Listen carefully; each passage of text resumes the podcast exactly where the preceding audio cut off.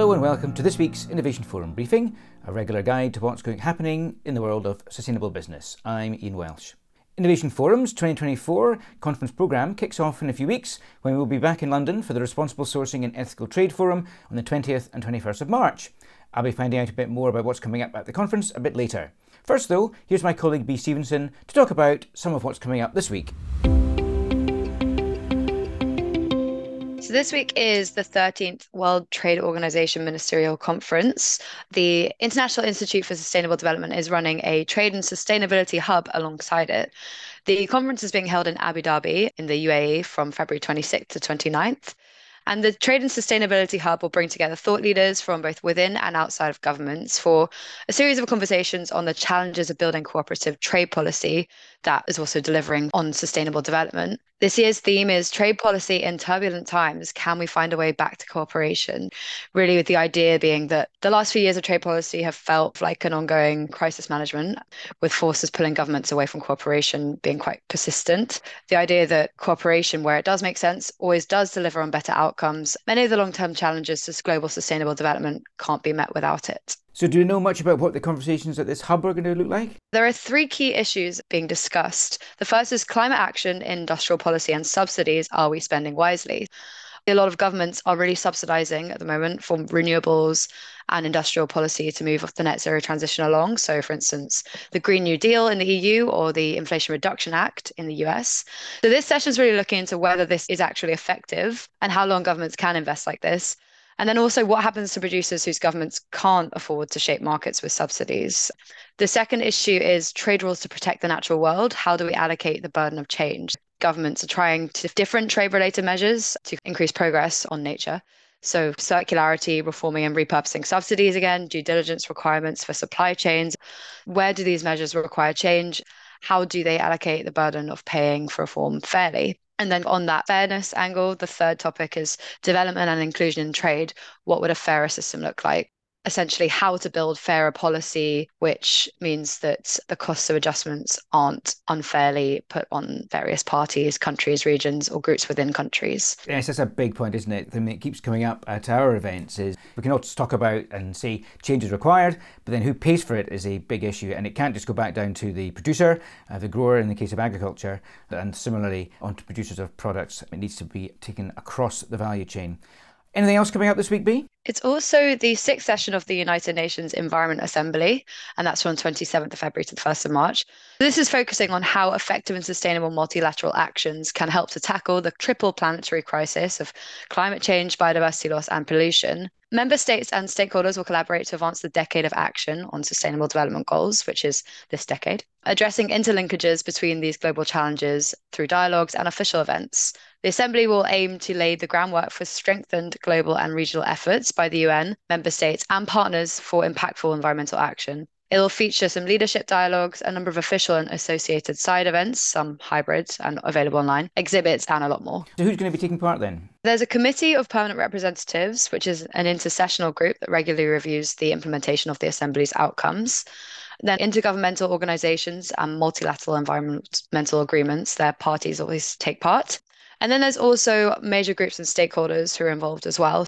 Civil society encompasses nine major groups, according to the UNEA farmers, women, the scientific and technological community, children and youth, Indigenous people and their communities, workers and trade unions, business and industry, and non governmental organizations, representatives from across all groups of civil society. And then in terms of how it runs, the UNEA sessions since 2014 have been organized as five day events, including the high level segment that continues to attract heads of state. All right, Bea, thanks very much. Really interesting indeed. Thanks, Ian.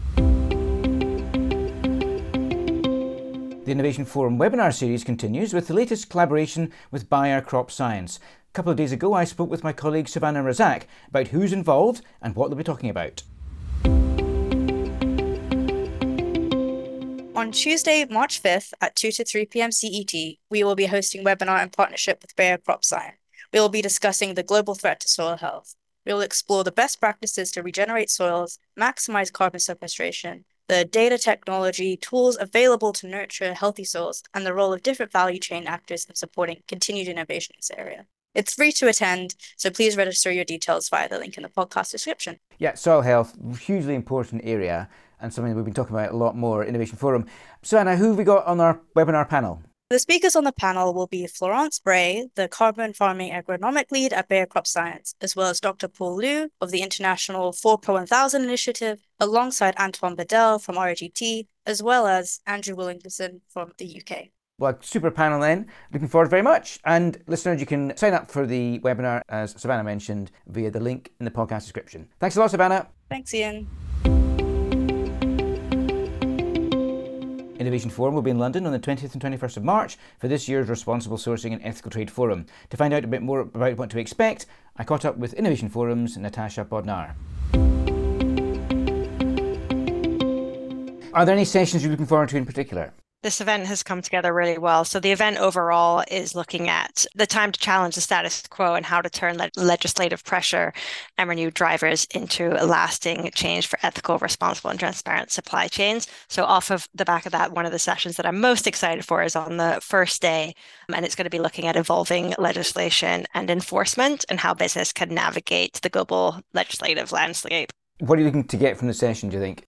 There's a lot of legislation incoming. The main focus of the session will be spotlighting some imminent legislations that are coming up, such as the Corporate Sustainability Due Diligence Directive being perhaps the biggest one, and looking at latest policy changes and insights on the emerging laws that are incoming. Yeah, there's a lot coming, isn't there? And constantly shifting. Lots of interesting and exciting regulatory change, but it's still a big challenge for business to deal with it. Who have we got on the panel for this session? Quite the lineup for this session. We've got Catherine Rabb, who's the Senior Manager for Corporate Responsibility at Aldi Sud, Wayne Jordash, the Managing Partner of Business and Human Rights Compliance, Tom Smith, the Director of Global Government Affairs and Business Diplomacy at Walmart, and Hugh Svierswyk, Partner of and Global Leader of Tax Law and Supply Chain at Ernst & Young. That's a really interesting lineup then. So we'll be able to get some perspective from an NGO, some brand perspective, and then some reflection from EY as to how used to seeing companies dealing with these changes.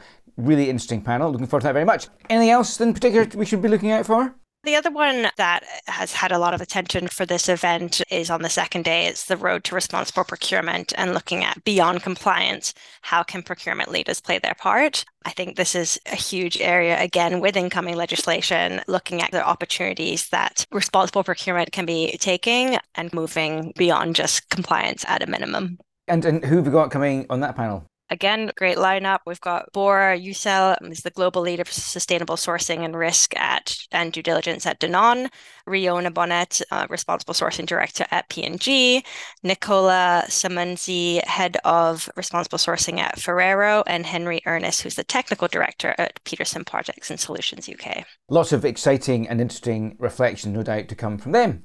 Okay, Natasha, how can our listeners get involved in the event? We still do have some places left. The conference is a month away now, but we have a final discount deadline, which is taking place on Friday, the 1st of March. I would encourage registering on our website this week to benefit from that. So it's a great time to register. A tune up and discount if you're registered for the event by the 1st of March. This event sold out last year, so if you want to ensure you are able to attend, I suggest you sign up this week. Natasha, looking forward to it very much. Me too. Thank you, Ian. Full details of how to get involved or to book your conference pass are on the Innovation Forum website. The briefing will be back next week, and do look out as ever for the weekly podcast on Thursday. But that's it for now. I'm Ian Welsh, and goodbye.